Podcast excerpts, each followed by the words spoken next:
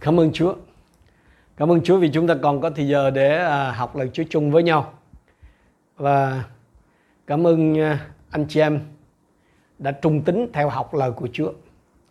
À, xin Chúa ban phước lại cho cái lòng à, ham thích lời Chúa của anh chị em. Vì tôi biết rằng là không phải ai trong à, anh chị em cũng ham học lời Chúa cả. Ngay cả trong à, gia đình thế hệ mới cũng vậy. Ừ. À, cái việc mà anh chị em thường xuyên theo dõi đó là cái sự ủng hộ sống động nhất cho cái chức vụ của tôi và của Shalom Production.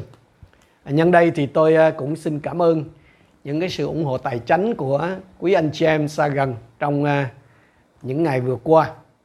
À, quý vị đã âm thầm dân hiến à, giúp đỡ à, tiếp sức cho chúng tôi ở trong cái cơn à, dịch giả này. Xin Chúa ban phước cho anh chị em một cách dư dật. Cảm ơn Chúa đừng nghĩ rằng là cái lúc mà dịch dễ thì mình có rời rộng thời giờ. Vâng thì chúng ta có rời rộng thời giờ, nhưng mà cái lòng yêu mến chúa đó, cái lòng ham thích lời chúa đó, không phải là nó tự nhiên nó đến đâu. Nếu tôi và anh em không khao khát, không cầu xin thì thật khó để chúng ta có cái lòng đói khát chúa. Anh chị em thậm chí có thể bấm bài này của tôi dạy và share ra, nhưng anh chị em không thèm xem. Hãy để cho chính chúa nói với anh chị em một điều gì đó qua lời của chúa buổi tối hôm nay.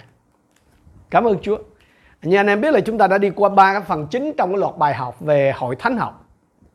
Đó là bản chất của hội thánh, cấu trúc của hội thánh, lãnh đạo của hội thánh. Và hôm nay thì chúng ta sẽ đi vào cái phần thứ tư, đó là à, sinh hoạt của hội thánh. À, và, và bài học à, tiếp theo bài 21 này thì chúng ta sẽ đi vào cái đời sống thường nhật của một hội thánh địa phương hôm nay thì chúng ta chỉ học có hai phần chính thôi. À, nó không phải là những cái gì mà gọi là mới mẻ đâu.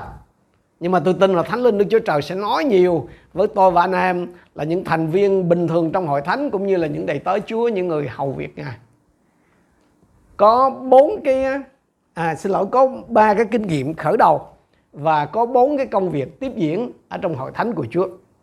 Đó là khi mà tôi và anh em đặt cái lòng tin của mình ở Chúa đó thì nó sẽ có ba cái kinh nghiệm xảy ra ba kinh nghiệm đầu tiên xảy ra để đem tôi và anh em bước vào trong hội thánh của Chúa.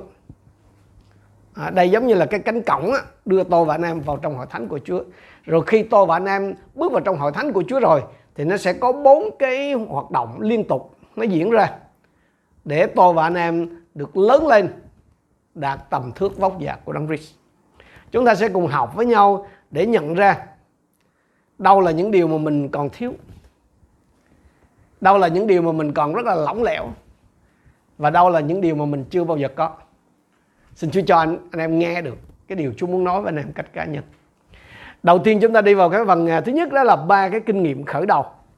Thì tất cả à, ba cái kinh nghiệm khởi đầu hay là bốn cái công bốn cái hoạt động tiếp diễn của hội thánh á, thì đều được đặt nền tảng ở trên lời của Chúa ở trong sách công vụ các sứ đồ là bản kỹ thuật rất là đặc biệt về hội thánh của Chúa và đây là cái nguyên mẫu mà Chúa muốn tôi và anh em những người tin Chúa ở các cái cuối các cái thời đại này noi theo. Xin chúng ta cùng xem ở trong công vụ các sứ đồ chương 2 câu 37 và câu 38. Khi nghe điều ấy, lòng đau như cắt. Họ liền hỏi Phêrô và các sứ đồ rằng các anh ơi chúng tôi phải làm gì đây? Phi trả lời hãy ăn năn mỗi người phải nhân danh Đức Chúa Giêsu nhận bắp tem để được tha tội mình rồi sẽ nhận lãnh quà tặng là Đức Thánh Linh. Có ba cái kinh nghiệm khởi đầu. Hay nói cách khác là đây là cái cái bước nhập môn. Tức là, là đây là cái thủ tục vào cửa đó. Thứ nhất là ăn năn. Cái câu 38 nói gì? Phi trả lời là hãy ăn năn. Chúng ta những cái bài này chúng ta biết hết rồi.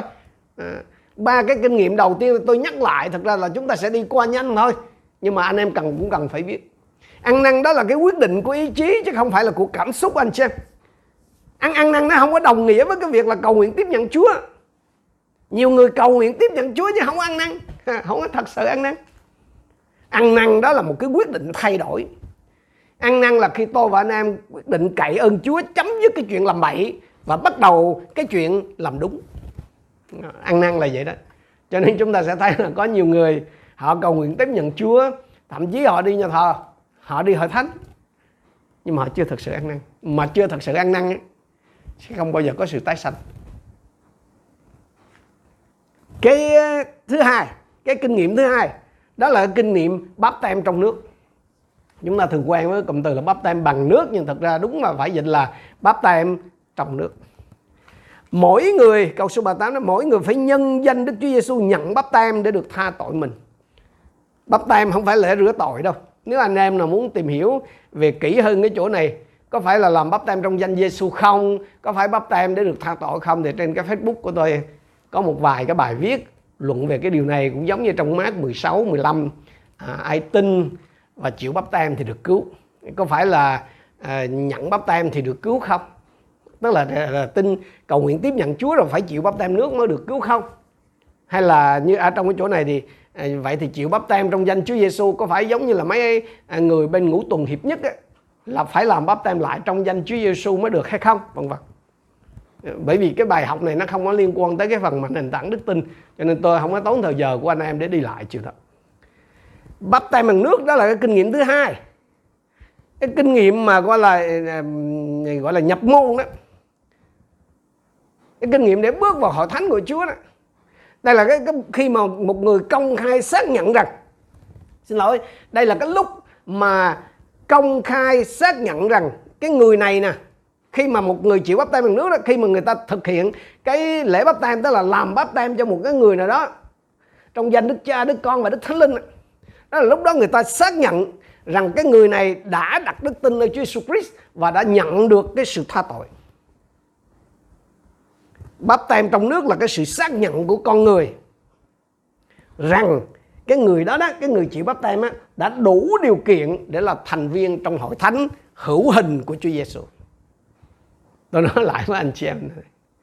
bắp tem trong nước ấy là cái sự xác nhận của con người tức là về phương diện hội thánh đó rằng thì là cái người mà nhận bắp tem á, là đã đủ điều kiện để làm thành viên trong hội thánh hữu hình của Chúa Giêsu.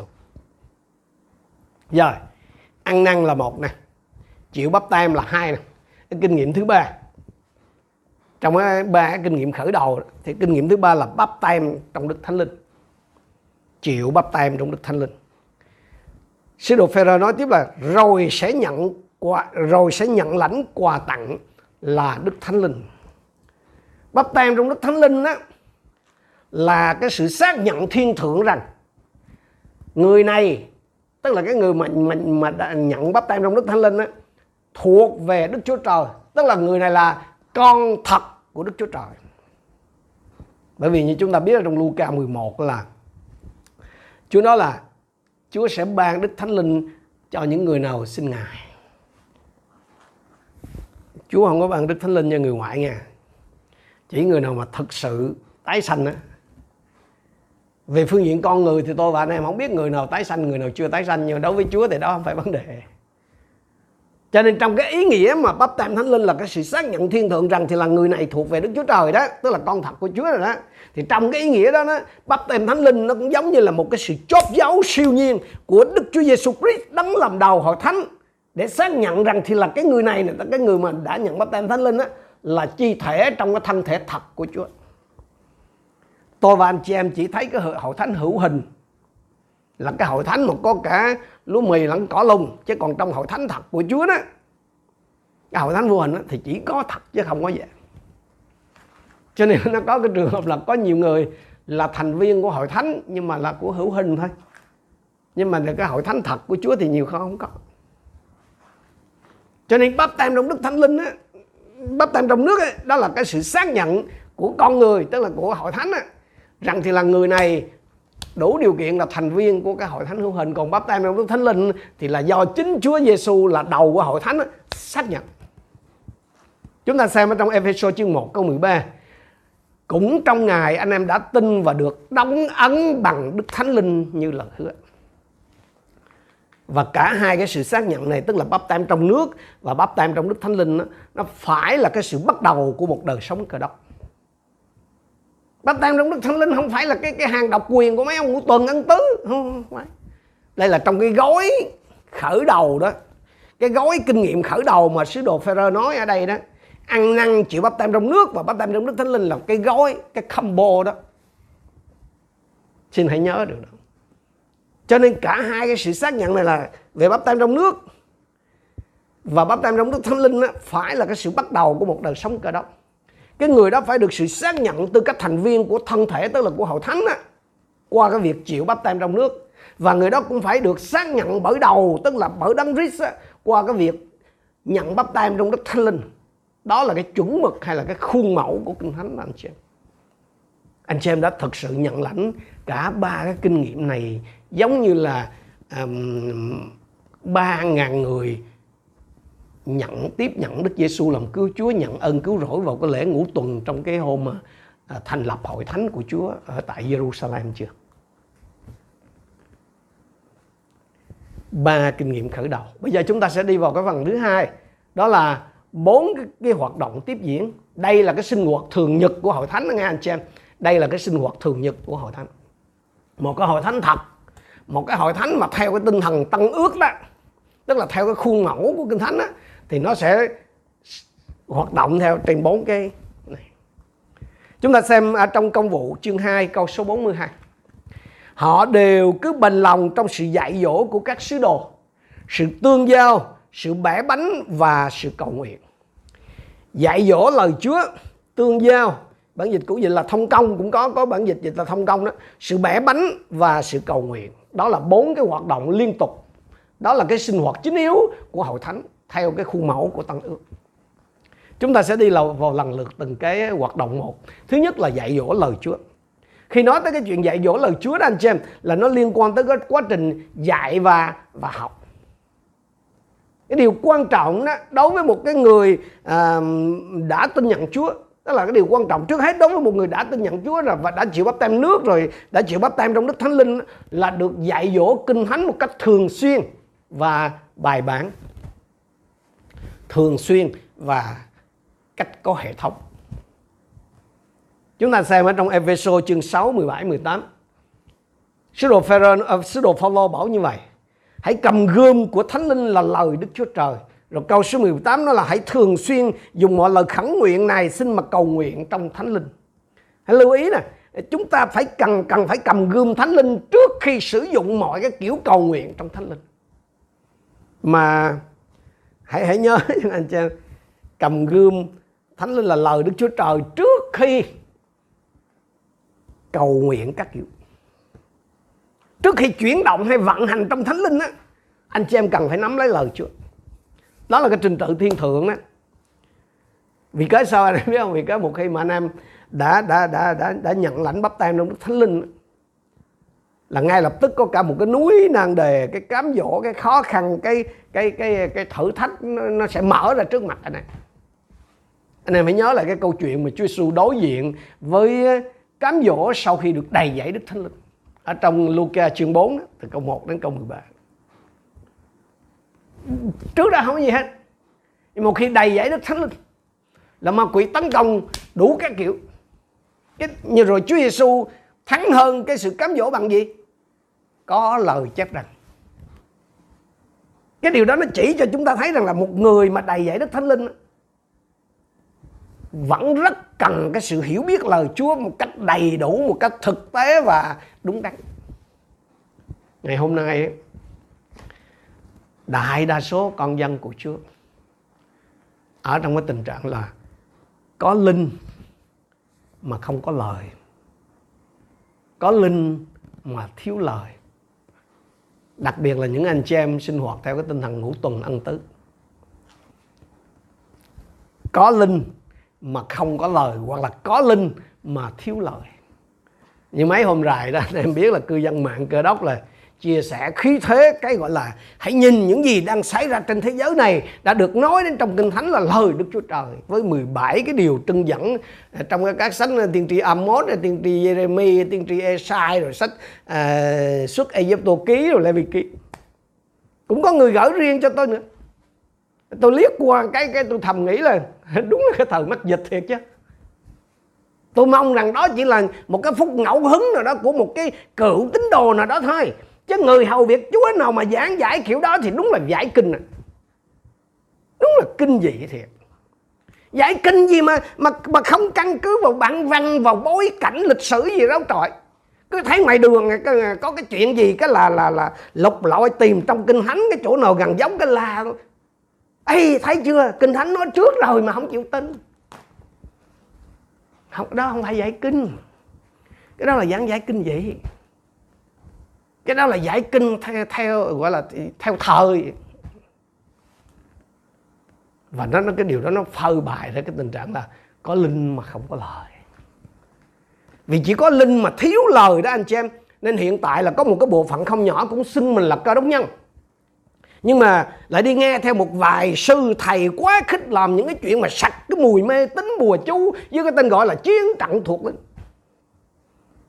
Tôi không có công kích cái chuyện chiến trận thuộc linh và tôi đã từng dạy về chiến trận thuộc linh. Nhưng mà cái điều mà tôi muốn nói ở đây là cái sự quá khích ở trong cái khía cạnh này.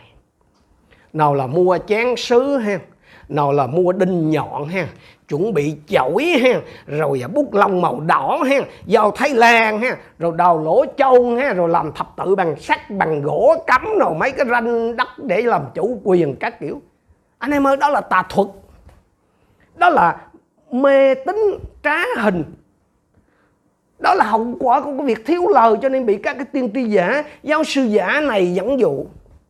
Mà nói thật, gọi là giáo sư giả là cho lịch sự vậy thôi. Chứ cái thành phần đó phải gọi đúng là mấy tay thầy cúng đội lốt cơ đốc.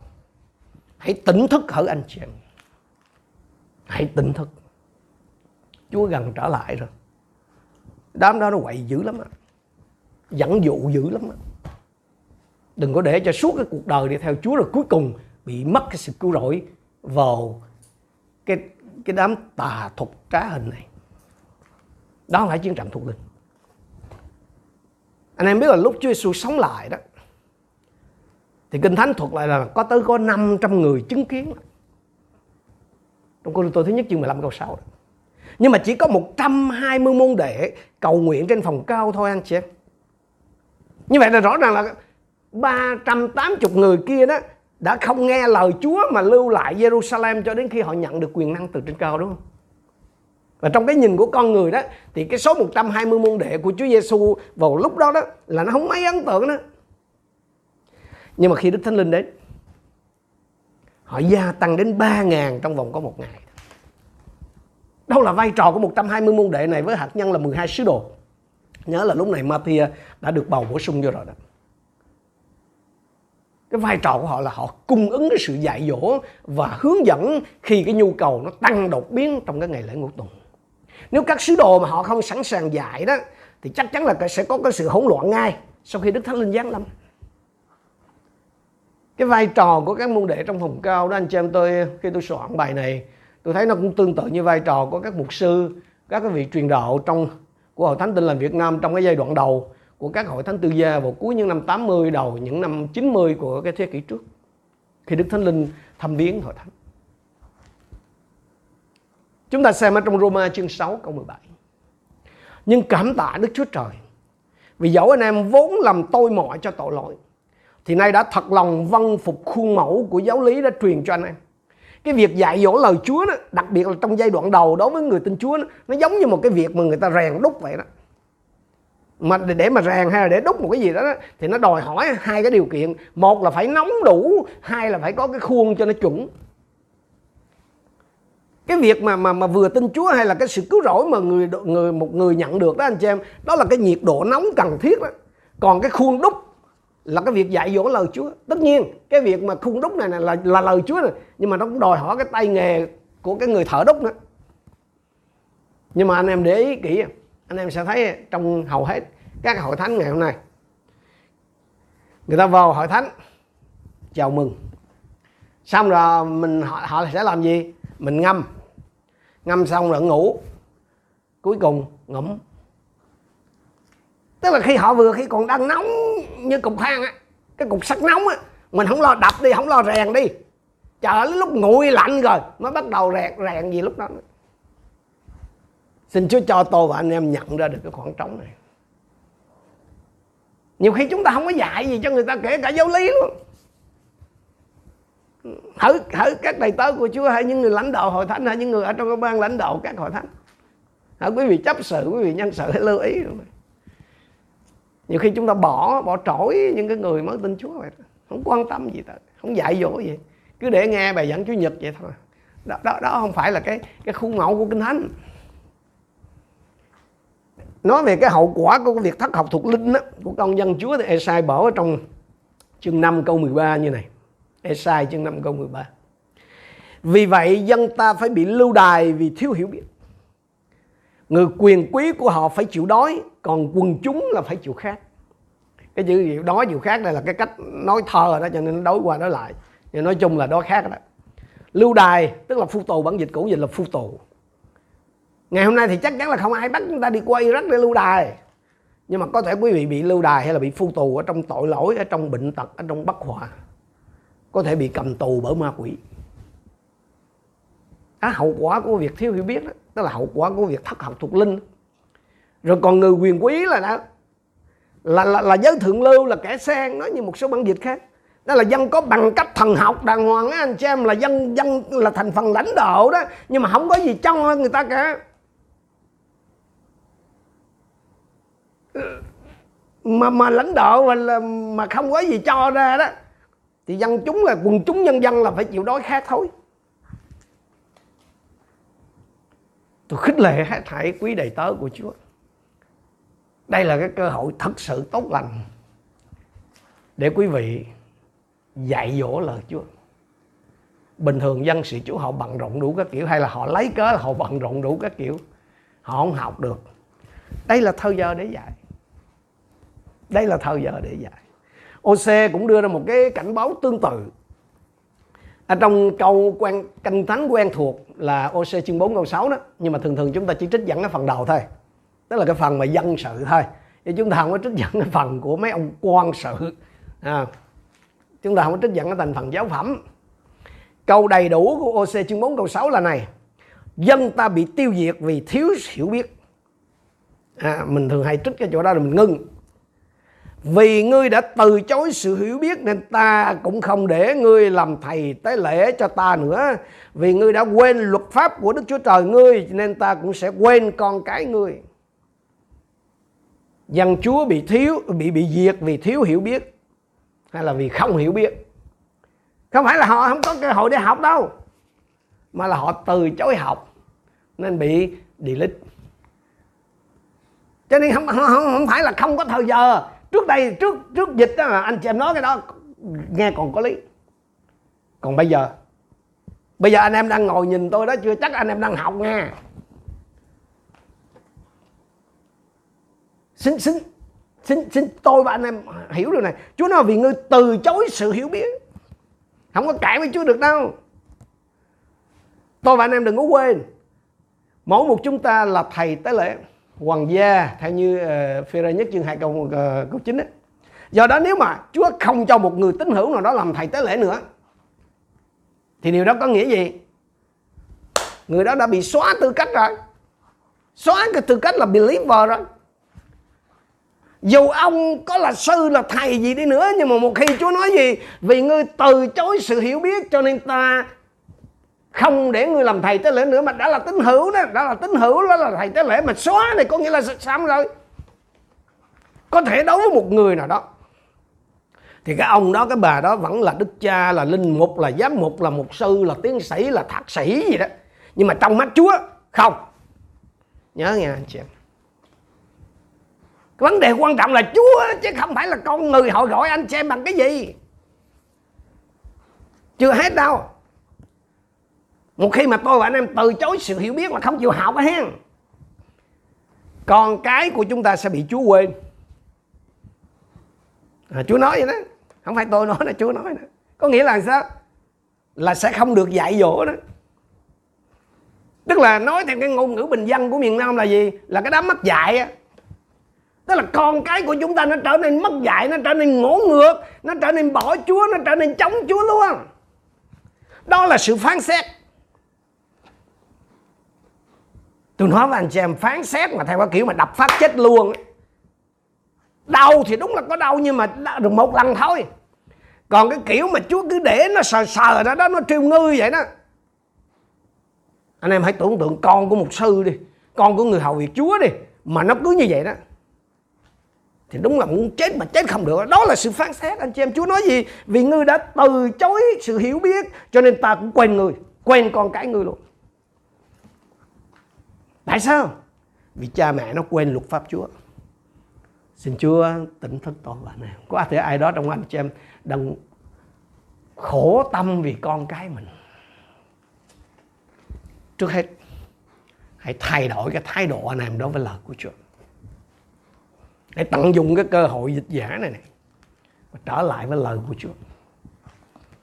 Hội thánh phải thực hiện được việc này, anh chị em. Đó là dạy dỗ lời Chúa cho nên dầu rằng là trong những ngày này, thời giờ nó đối với tôi khá hạn hẹp. Nhưng mà tôi vẫn cố gắng duy trì cái buổi học tối thứ tư cho hội thánh của chúng ta. Xin chúa cho anh chị em có cái lòng học không phải chỉ cho mình không, mà còn vì lợi ích của con cái mình.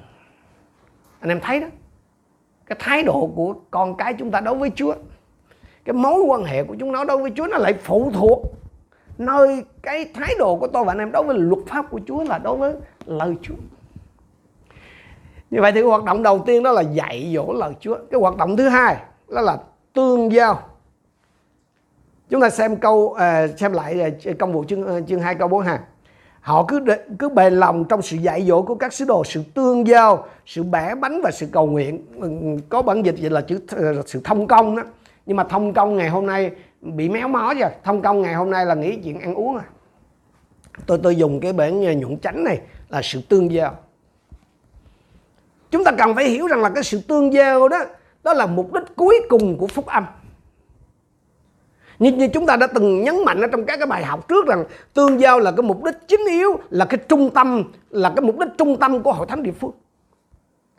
Giống như trong Cô-rin-tô thứ nhất chương 1 câu 19 chương 1 câu 9 lời Chúa phán rằng là Đức Chúa Trời là đấng thành tín, Ngài đã gọi anh em vào sự tương giao với con Ngài là Đức Chúa Jesus Christ, Chúa chúng ta. Gọi vào đó, khi dùng cái cụm từ gọi vào, có nghĩa là nó có ngụ ý là chỉ cái nơi đến. Cho nên cái sự tương giao nó không phải là cái phương tiện để đến đích anh chị em, mà nó là chính là mục đích. Cái việc tương giao với Chúa và với dân sự của Đức Chúa Trời là nơi mà tôi và anh em phải nhắm đến. Thậm chí là nó còn đứng trước sự cầu nguyện cơ mà cái sự tương giao hay là sự thông công với Chúa và với dân sự này nó còn phải đứng trước cái sự cầu nguyện anh chị em rất nhiều con dân Chúa và thậm chí không ít đầy tớ Chúa vẫn chưa biết, chưa nhận biết được hội thánh thật sự nó là gì. Họ chưa nhận biết được là cái cái cái cái sự tương giao đó là cái mục đích cuối cùng của phúc âm. Họ chưa nhận biết được rằng là cái sự tương giao là cái mục đích trung tâm của cái hội thánh địa phương. Không phải các nghi lễ anh chị em, không phải các chương trình, không phải các cái sự kiện, không phải các cái mục vụ mà là sự tương giao. Sự tương giao hay là sự thông công á cái mối quan hệ đó mới là cái mục đích cuối cùng của hội thánh. Hội thánh có thể không còn nhóm lại nhưng mà hội thánh vẫn tồn tại. Nhóm chung lại với nhau tại một cái địa điểm nó chỉ là một cái lĩnh vực một cái khía cạnh hay là một cái môi trường của cái việc thông công hay là cái việc tương giao thôi cho nên ngày hôm nay đấy, nhiều hội thánh đang đứng trước cái tình trạng sụp đổ vì không còn nhóm lại trực tiếp được nữa.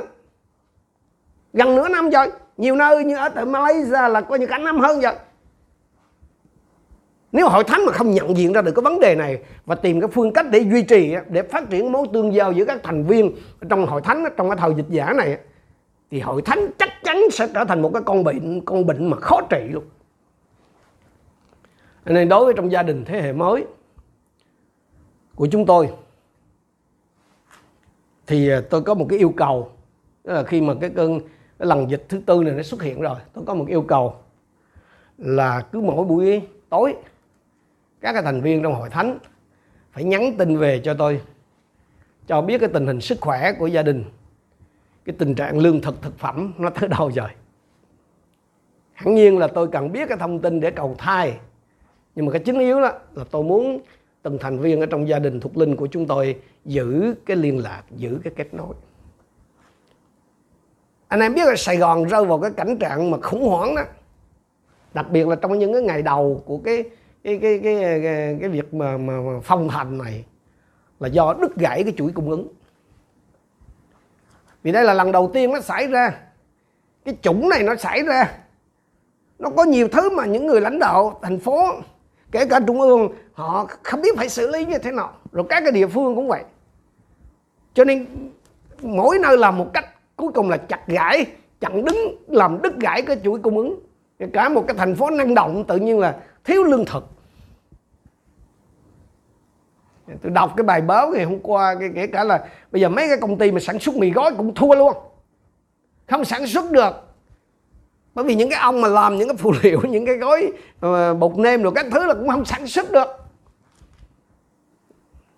xin chúa cho tôi và anh em nhận ra được cái này này nếu hội thánh mà bị chặt đứt hay là làm đứt gãy cái chuỗi cung ứng, tức là cái cái mối quan hệ này, thì hội thánh sẽ chết chắc luôn. Hội thánh sẽ trở thành là một cái cơ thể mà bị bại liệt. Chúng ta hãy xem hội thánh đầu tiên họ phát triển cái mối cái mối tương giao hay là mối thông công như nào. Chúng ta xem công vụ chương 2 câu 46 và công vụ chương 5 câu 42 công vụ đoạn 246 nói rằng hàng ngày họ đồng lòng hiệp ý cứ bền đổ nhóm lại trong đền thờ luôn. Còn ở nhà thì bẻ bánh dùng bữa cách hớn hở thành thật. Chương 5 câu 42 mỗi ngày tại đền thờ hoặc ở nhà họ không ngớt dạy và giảng Giêsu là đấng Christ. Không chỉ tại đền thờ mà còn tại nhà riêng. À, cái hình thức nhóm họp gặp gỡ thì mỗi một cái địa điểm thì khác nhau. Đền thờ thì khác à nhóm ở đền thờ khác mà nhóm ở nhà riêng khác. Nhưng mà cái nội dung á là không có thay đổi nội dung là gì? Liên tục dạy và giảng rằng Đức Giêsu là đấng Christ. Tôi anh em hãy lưu ý cái cái cái cái khuôn mẫu đó. Cái hình thức nhóm họp ở mỗi nơi khác nhau. Tại hội thánh khác mà tại nhà riêng khác. Nhưng mà cái nội dung á, là không có thay đổi. Ngày hôm nay thì có nhiều hội thánh, đặc biệt các hội thánh tư gia đó, thì à, cũng phát triển cái hệ thống à, cái mạng lưới tổ tế bào rồi cũng có những cái buổi nhóm tế bào. Nhưng mà thường thường á, là những cái cái cái buổi nhóm tế bào nó nặng về cái chuyện ăn uống. Tức là nó nặng về khía cạnh thuộc thể, chứ không phải là về phương diện thuộc linh. Nhưng mà tôi nói với anh em điều này, đây là cái lời cảnh báo là chúa mà không được tôn cao á, thì không có kéo ai đến được đâu. Dù nhóm hội thánh hay nhà riêng những vậy đó, chúa mà không được tôn cao thì cũng sớm rã đá mà anh em biết sao bởi vì trong văn chương chương 12 câu 32 đó, Chúa Giêsu đưa ra một nguyên tắc rất là rõ. Còn ta khi ta được treo lên khỏi đất, ta sẽ kéo mọi người đến với ta. Bất cứ đâu. Hãy Chúa mà được tôn cao thì người ta sẽ được kéo đến. Chúa mà được đề cao là tự khắc người ta được đến. Còn mà Chúa mà không được đề cao, rã đám ngay. Không có ai tới đâu nếu quý vị là cái người mà có ơn chữa lành hay giải cứu các kiểu, mà chừng nào quý vị mà còn đề cao Chúa Giêsu á, người ta sẽ tự tìm đến. Một khi mà quý vị không còn đề cao Chúa Giêsu qua cái công việc Chúa giao đó nữa, không còn mấy người đến đâu. Đó là một nhóm, một tổ tế bào hay là một cái tổ chức cơ đốc hay là một cái hội thánh gì chứ. Đó là nguyên tắc anh em biết là trong nguyên văn tiếng Hy Lạp ấy, cái từ mà được dịch là tương giao hay thông công trong tiếng Anh là fellowship đó, nó có nghĩa là chia sẻ hay là san sẻ với nhau. Đầu tiên là chia sẻ với nhau về Đức Giêsu Christ.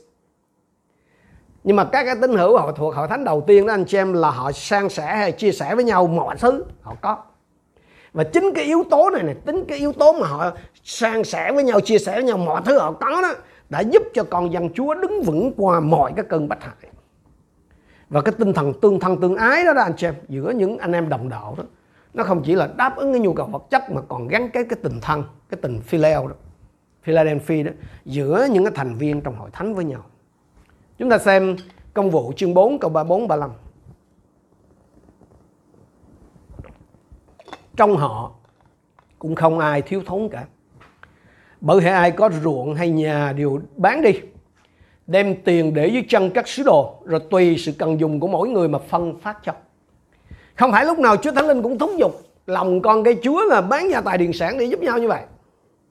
Nhưng mà cái sự sẵn lòng giúp đỡ những người có nhu cầu của con dân Chúa đó ở trong hội thánh đó, trong hội thánh đầu tiên đó, là cái gương mẫu tuyệt vời cần phải được áp dụng trong các hội thánh Chúa ngày hôm nay. Cái tình trạng phong tỏa vì Covid ở tại Sài Gòn và các cái thành phố lớn khác ở tại Việt Nam hiện tại đó là cơ hội lớn để cho hội thánh Chúa theo cái gương người xưa mà kích hoạt cái cái cái hoạt động thứ hai này tức là cái cái sự tương giao đó anh chị theo tôi thì tôi nghĩ là tại Sài Gòn lúc này đó cái sự tiếp tế không còn là là rau củ nữa. Không phải là vì rau củ không còn không cần. Hay là rau, rau củ không phải là hàng thiết yếu.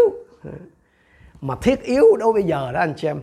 Đối với nhiều con dân Chúa thuộc các cái hội thánh à, tại à, Sài Gòn đó đó là tiền thuê nhà là gạo là mì là thuốc men. Bởi vì anh chị em biết là rất rất nhiều con dân Chúa từ các tỉnh về còn bị kẹt lại. Suốt mấy tháng công ty xí nghiệp à, đóng cửa cho nên họ đâu có thu nhập gì.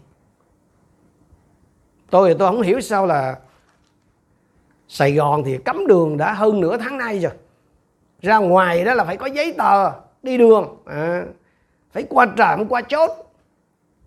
Vậy mà làm sao mà có hàng ngàn con người nè. Xe máy có bà gác có rời Sài Gòn về Tây Nguyên về miền Trung về miền Bắc được. Tôi suy nghĩ ủa họ, họ đi đường nào mà ra khỏi Sài Gòn hay vậy? Trong khi hãy ló ra là hai ba triệu ló ra là hai ba triệu. Mà có phải một người đâu hai người đâu mà đi trốn. Hàng ngàn người cơ mà. Đúng là lạ lắm mà nghe rất rất nhiều con dân chúa anh chị em tại các cái quận ven đô như là thủ đức dù bây giờ người ta gọi thủ đức là thành phố nhưng mà tôi vẫn nói như là ven đô thôi là quận 9, quận 12, quận Bình Tân, Tân Phú, Bình Chánh này nọ đó. Họ đang gặp khó khăn. Các cái vị quản nhiệm tại các cái khu vực đó là cần phải lên tiếng. Và các cái hội thánh ở trong nội đô là cần chìa tay ra. Hãy nhớ lời Chúa dạy thưa quý vị. Vậy đang lúc có cơ hội chúng ta hãy làm điều thiện cho mọi người, nhất là cho anh em trong gia đình đức tin. Nhất là cho anh em đồng đức tin. Ở trong Galati chương 6 câu 9 nhớ là trong cái nhìn của Chúa đó, anh chị em. Trong cái nhìn của Chúa là, tức là được minh định bởi kinh thánh mà tôi tôi có chia sẻ đó. Trước ờ, trong những bài học trước thì tại Sài Gòn này chỉ có một hội thánh địa phương thôi. Cũng như năm xưa là tại Jerusalem, chỉ có một hội thánh địa phương thôi. Xin Chúa hướng dẫn quý vị để kích hoạt cái hoạt động thứ hai này của hội thánh là cái sự tương giao. Có một cái khía cạnh hay là một cái phương diện của cái sự tương giao của hội thánh mà chúng ta cũng cần lưu ý đến. Đó là gì? Đó là cái sự tương giao á, nó sẽ dẫn đến cái việc sinh nở thuộc linh. Cái chuyện này cũng tự nhiên thôi. Văn chương 3 câu 6 lời Chúa nói là hãy chi sanh bởi xác thịt là xác thịt, mà hãy chi sanh bởi linh là linh. Không có sự tương giao, không có sự chung đụng về phương diện thuộc linh thì sẽ không có cách chi mà có thể sinh ra một cái gì đó nó thật sự thuộc linh đó. Tôi và anh chị em có thể lập dự án, có thể lên chương trình, có thể tổ chức ban bệ. Nhưng mà nếu không có sự tương giao thật đó, thì cái kết quả sinh ra chỉ là sách thịt mà thôi chương trình và dự án á, là nó khác xa với cái sự sinh nở anh chị em đặc biệt là sự sinh nở về phương diện thuộc linh cho nên nếu anh chị em chịu khó đọc kinh thánh đặc biệt là là sách Jeremy đó thì sẽ thấy là nhiều người bị Chúa quýnh cho te tua vì cái tội lập kế hoạch mà bỏ qua cái sự tương giao với Chúa. Bỏ ngoài tay cái sự tư vấn hay là cố vấn của những, những người thân kính Chúa. Mà cái mục đích Chúa quýnh là gì? Để đem họ trở lại với những cái mối tương giao thật. Là những cái mối tương giao mà nó sản sinh ra hay là nó đem lại cái sự sinh nở thuộc linh bằng chứng trong kinh thánh thì, thì, thì có như gọi là bàn bạc luôn ví dụ như là hội thánh được sinh ra hay là được được được được được thành lập á là từ cái sự hiệp thông của các sứ đồ suốt 10 ngày ở trong ở trên cái căn gác ở tại Jerusalem đúng không? Hay là cái chương trình truyền giáo hải ngoại nó nó được khởi đầu sau cái lần kiên ăn cầu nguyện của các cái vị trưởng lão tại hội thánh Antioch.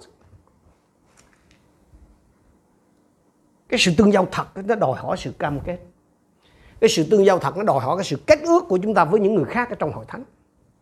Cái sự tương giao đó anh chị em nó sẽ không là sự tương giao thật. Nếu anh chị em có thể rời bỏ hay có thể lìa bỏ bất cứ lúc nào mà mình muốn nó, nó không phải là sự tương giao.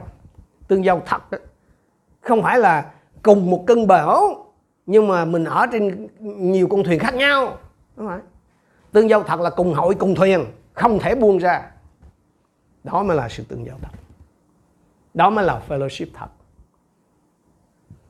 câu hỏi của tôi dành cho anh chị em là anh chị em có đang thật sự trong một cái mối tương giao thật với những anh chị em đồng đạo khác ở trong hội thánh của mình không?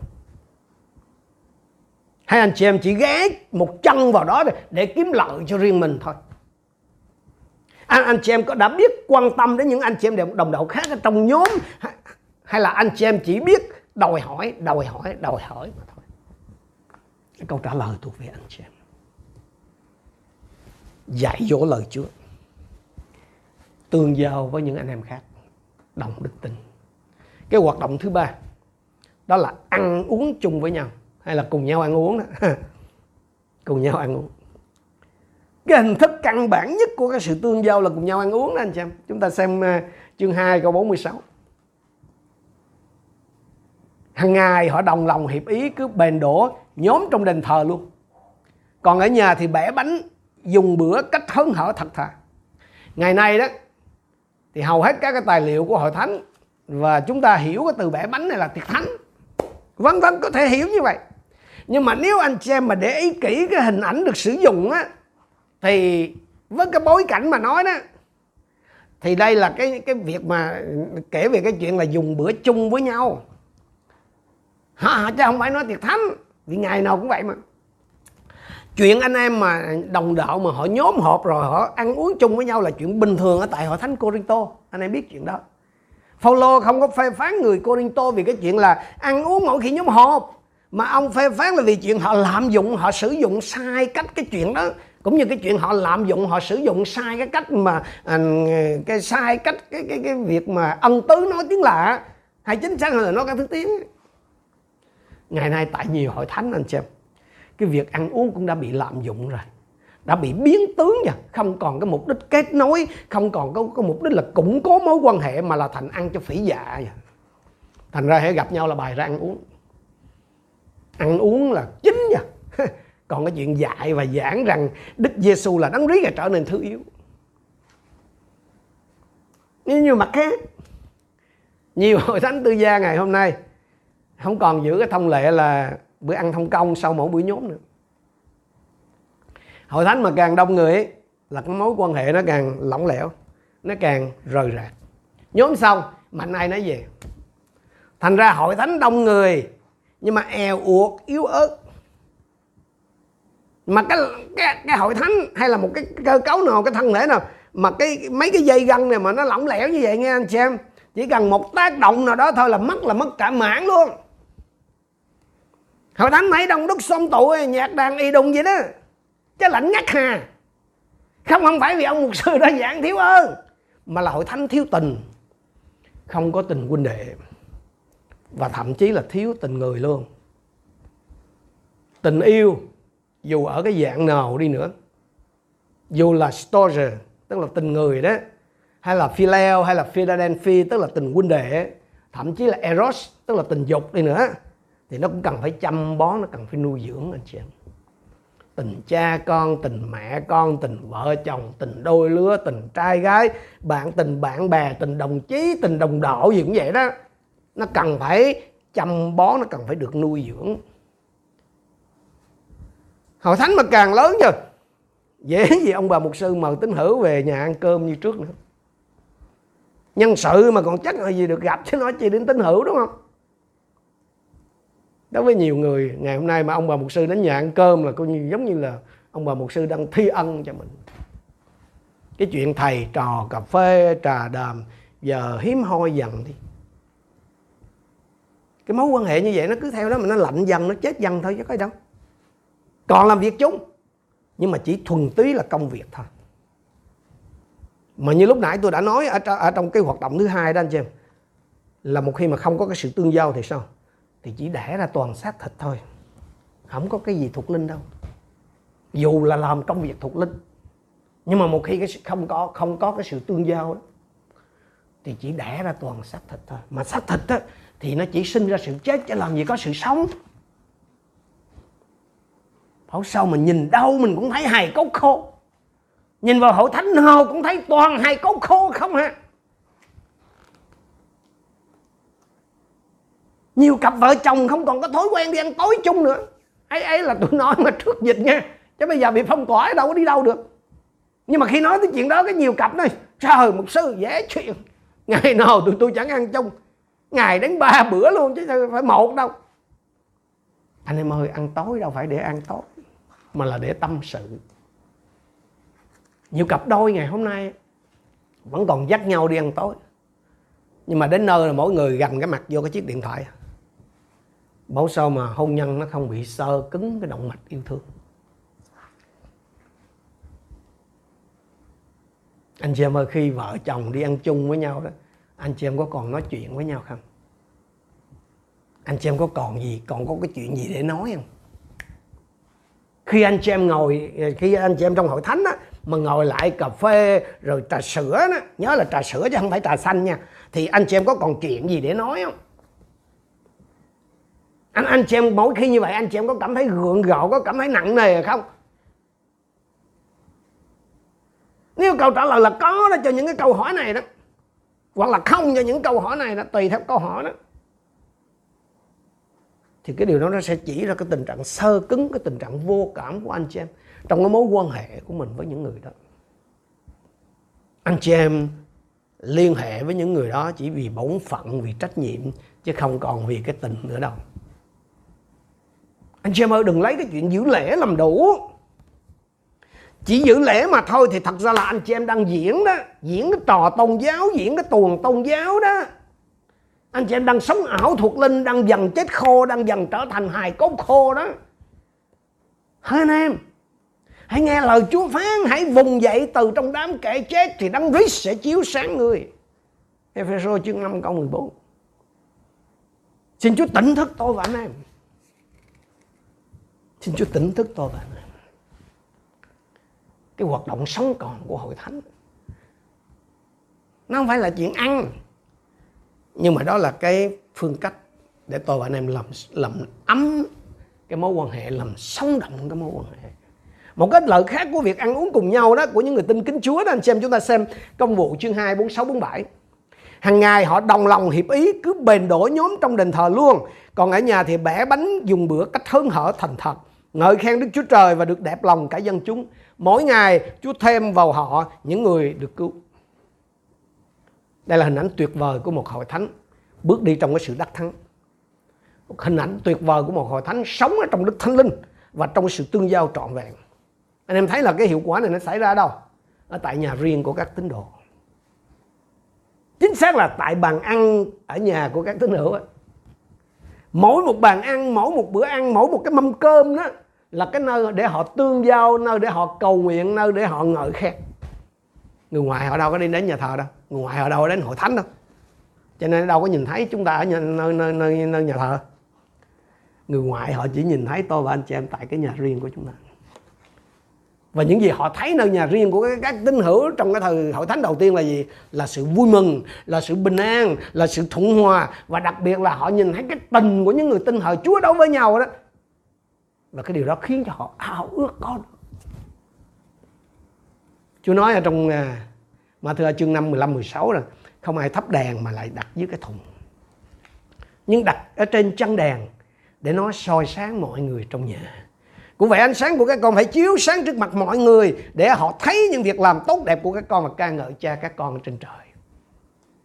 Covid đó anh chị em, tôi suy nghĩ Covid đã làm cho cái việc mà giấu cái đèn với những chiếc thùng chà ba đó là những cái bức tường kính mít của các nhà thờ của các hội thánh đó, không còn được tiếp tục nữa.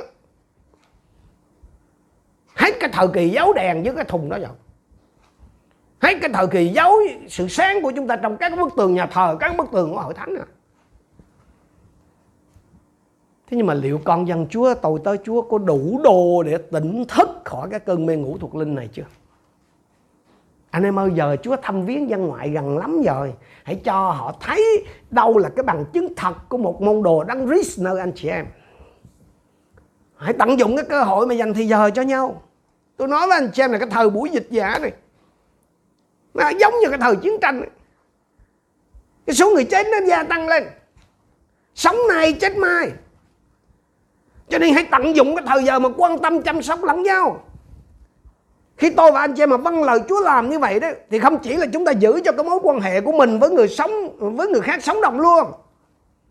Mà qua việc đó, chúng ta còn cho người ngoại có cái cơ hội tìm đến với cái tình yêu thật của Chúa Giêsu Christ là tình yêu đã được cài đặt ở trong mỗi một chúng ta là những người thật lòng tin nơi con một của Đức Chúa Trời. Dạy dỗ lời Chúa, tương giao cùng nhau, cùng nhau ăn uống và cái hoạt động cuối cùng đó là cùng nhau cầu nguyện. Cùng nhau cầu nguyện. Trong khi cái nhu cầu đầu tiên của hội thánh là dạy dỗ đó thì cầu nguyện là cái việc đầu tiên và là chính yếu trong cái chuyện hướng ngoại trong cái chuyện vương xa tức là trong cái chuyện outreach của hội thánh. Sau khi hội chúng mà được dạy dỗ cách đúng đắn đó thì sao? Thì cái một vụ cầu nguyện sẽ được thăng tiến khi các tín hữu đến cùng nhau ở trong danh Chúa Jesus Christ. Và cái công tác hướng ngoại đó anh chị em là outreach đó, phải được tiếp theo sau cái sự dạy dỗ. Sứ đồ ờ, Phaolô nói với Timothy ở trong Timothy thứ nhất, chương 2 câu 1 rằng, vậy trước hết ta khuyên dặn con, phải dâng lời khẩn nguyện, cầu xin, cảm tạ và cầu thay cho mọi người. Phaolô đang chỉ cho Timothy cái cách hướng dẫn những công việc của hội thánh địa phương.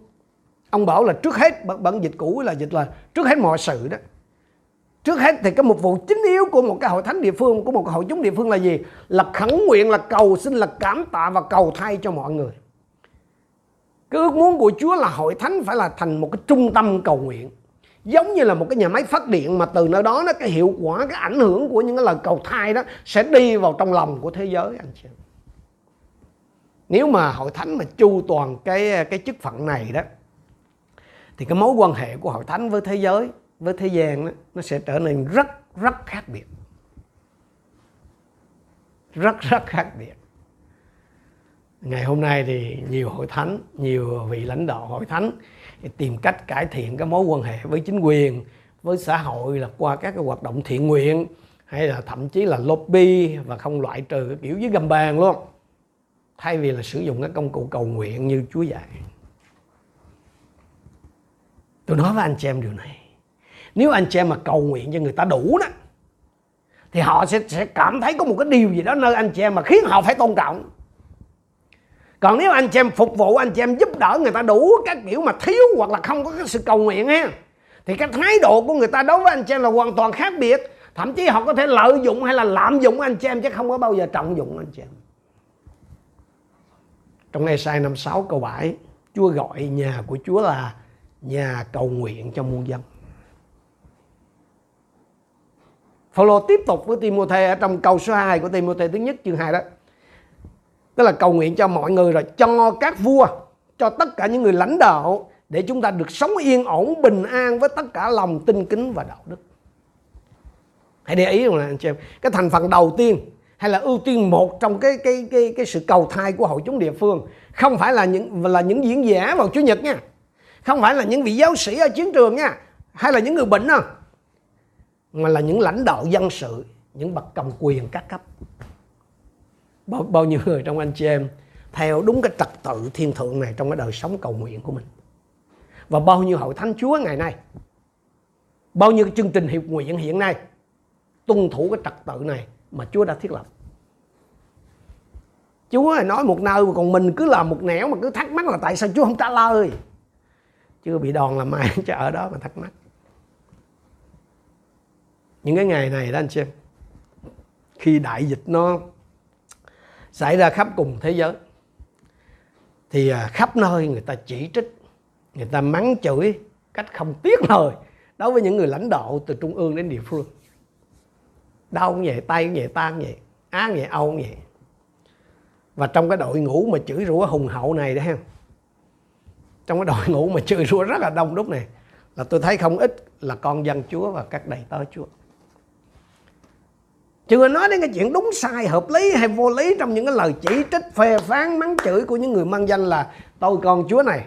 Thì có một, nhưng mà cái điều mà tôi nghiệm thấy à những cái người mà thường xuyên mà liên tục phê bình, chỉ trích, lên án, mắng giết người khác nè thì rất ít khi. Nếu không muốn nói là không bao giờ, thật sự cầu nguyện cho những người mà họ công kích, chửi mắng đó cả. Những cái người mà thường xuyên chỉ trích, phê phán hay nói cho nhẹ đó là thường xuyên lầm bầm những người lãnh đạo trên mình dù trong hội thánh hay là ở ngoài xã hội thì hiếm khi cầu nguyện cho những người lãnh đạo chỉ chừng đó hả là đủ để lãnh án từ Chúa chứ. À, án sao? Thì cứ chiếu theo Timothy nhất chương 2 câu 2 là, là mình mà xét thôi chưa cần nói tới các cái địa chỉ kinh thánh khác nha. Chỉ cần chiếu theo câu này thôi. Thì những cái người mà suốt ngày cứ cứ lầm bầm cứ, cứ chỉ trích cứ lên án cứ mắng chửi những cái người lãnh đạo dù trong hội thánh hay ngoài xã hội thì những người đó không có thể nào mà được sống yên ổn bình an với tất cả lòng tin kính và đạo đức hết á.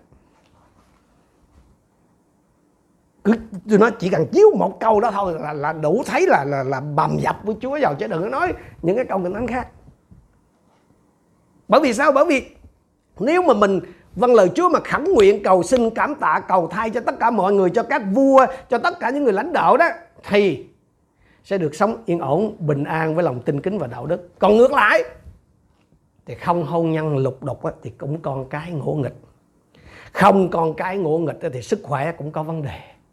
Mà không sức khỏe có vấn đề thì quan hệ với hàng xóm láng giềng, với đồng nghiệp, với họ tộc cũng có chuyện. Mà quan hệ mà quan hệ xã hội không có chuyện thì cũng gặp chuyện với chính quyền, ha. Hỡi anh chị em, hãy lấy lòng khiêm nhu mà tỉnh thật đó là chưa kể nha, đó là chưa kể nha. Anh chị em khi tôi và anh chị em mà không vâng lời Chúa, thay vì chúc lành mà cứ suốt ngày đi chúc giữ cho những người lãnh đạo á. Họ là những người lãnh đạo Chúa đặt để trên tôi và anh chị em chứ ai. Chứ đâu có ai tự lên được đâu. Họ bầu bán là cái chuyện của người ta nhưng mà Chúa quyết mà. Người ta bỏ thăm trong vật áo, nhưng sự quyết định là Chúa mà. Thay vì chúc lành, chúng ta cứ đi chúc giữ cho họ qua thì anh em biết chuyện gì xảy ra không? Có một tay gọi là tay cái kẻ báo thù á. Cái tay mà luôn đi rình mò xung quanh á. Nó sẽ tha hồ tha hồ chăm sóc tận tình luôn. Hãy tỉnh thức anh chị em. Tôi và anh em sẽ quay trở lại với với cái, cái hoạt động cầu nguyện của hội thánh. Đó là cái sự cầu nguyện tập thể của cả hội chúng anh chị em. Cái vấn đề không phải là đông người hay ít người. Cái vấn đề thậm chí cũng không phải là trực tiếp hay là trực tuyến mà là sự đồng thuận chúng ta thường hay dùng cái cái cái từ hiệp một. Nhưng mà cái chữ hiệp một bữa nay nó nó mang cái nghĩa khác rồi. Cái chữ hiệp một mà kinh thánh đã nói đến là đó là cái sự đồng thuận. Cái bí quyết của cái lời cầu nguyện hậu hiệu quả đó là nó nó không nằm ở cái chỗ có bao nhiêu người cùng cầu nguyện, mà là những cái người cùng cầu nguyện đó có thật lòng đồng thuận hay không. Nếu mà câu trả lời là không, hoặc là không chắc, thì dù một ngàn người hay hai người cũng không có khác gì nhau đâu. Matthew chương 18, 19, 20 cho chúng ta biết điều này. Ta lại bảo cùng các con. Nếu hai người trong các con hiệp ý với nhau ở dưới đất mà cầu xin bất cứ điều gì thì cha ta ở trên trời sẽ ban cho họ. Vì nơi nào có hai ba người nhân danh ta họp nhau lại thì ta sẽ ở giữa họ. Thuận nhau anh chị em chứ không chứ không phải là qua giờ hiệp nhất. À thì hiệp nhất nhưng mà cái nghĩa chính là thuận nhau. Cái xu hướng của cái thời buổi này đó nghe anh chị em đặc biệt là tại Việt Nam là cái gì cũng phải siêu to. Siêu to khổng lồ. Thứ gì cũng là thế giới mới được. Thứ gì cũng global cũng là đều world hết trơn. Thế giới rộng, thế giới bưởi thế giới nệm thứ gì cũng thế giới mới được. Nhưng mà riêng trong cái đời thuộc linh nếu tôi và anh em tỉnh táo đủ nếu tôi và anh em lấy cái sự đồng thuận làm trọng nếu tôi và anh em chú trọng đến cái tính hiệu quả đó thì những cái buổi hiệp nguyện đông người không hẳn đã là tốt đâu. Hội thánh không thể nào đồng thuận nếu các thành viên không có cái mối quan hệ, không có cái mối tương giao tốt. Mà để có cái mối quan hệ, để có cái mối quan hệ tốt đẹp đó anh chị em, giữa các thành viên thì cần phải có cái sự nuôi dưỡng, nó cần phải có cái sự chăm sóc. Chăm sóc bằng cái sự dạy dỗ, chăm sóc bằng cái sự khuyên bảo và chăm sóc bằng những cái hành động tương thân, tương ái, thiết thực. Như vậy thì buổi tối hôm nay, chúng ta có cái cơ hội để nhìn xem đặc biệt là bốn cái hoạt động tiếp diễn hay là bốn cái sinh hoạt thường xuyên diễn ra trong hội thánh của Chúa. Dạy dỗ lời Chúa, sự tương giao với nhau, cùng nhau ăn uống và cùng nhau cầu nguyện. Hãy soi mình ở trong lời của Chúa và hãy nhìn vào hội thánh nơi anh em đang sinh hoạt. Hãy cầu nguyện. Hãy điều chỉnh. Hãy hỏi Chúa rất thật. Lạy Chúa, con có thể làm gì để đem đến cái sự cải thiện? Con có thể làm gì trong việc tham gia vào bốn cái hoạt động này của hội thánh, nơi mà ngài đặt để con? Như là một chi thể chúng ta cùng đến với Chúa trong sự cầu nguyện Hallelujah Hallelujah Chúa giáo chúng con cảm ơn Ngài vì chúng con có cơ hội để trở lại với lời Chúa, để sau mình với cái nguyên mẫu là lời của Ngài. Cảm ơn Chúa vì những gì Ngài phán riêng với chúng con qua lời Chúa tối hôm nay. Xin giúp cho chính mình con và mỗi một anh em con. Không phải chỉ là nhận thấy đúng sai, mà xin Chúa giúp cho chúng con có cái lòng khiêm nhu, nghe lời Chúa phán mà rung xin Chúa khiến cho chúng con có cái lòng vừa muốn vừa làm theo ý tốt của Chúa. Cha thánh ơi, xin dùng chúng con. Là những người mà Chúa đã mở tai để nghe lẽ thật của Ngài. Xin dùng chúng con một cách tích cực một cách năng động theo ý Chúa muốn để đem lại cái sự cải thiện từng hoạt động một trong cái hội thánh mà Chúa đặt để chúng con. Xin Chúa thay đổi chúng con. Xin Chúa làm ơn trên chúng con và dùng chúng con để kiện toàn hội thánh của Ngài. Chúng con biết ơn Chúa. Chúng con trình dân mỗi một chúng con ở trong ân sủng và sự thương xót của Ngài. Xin dạy dỗ chúng con và giúp chúng con biết sử dụng những ngày tháng dịch giả này một cách có lợi nhất cho vương quốc của Chúa. Chúng con tạ ơn Ngài Chúng con đồng thành kính hiệp chung cầu nguyện trong danh Chúa Giêsu Christ. Amen.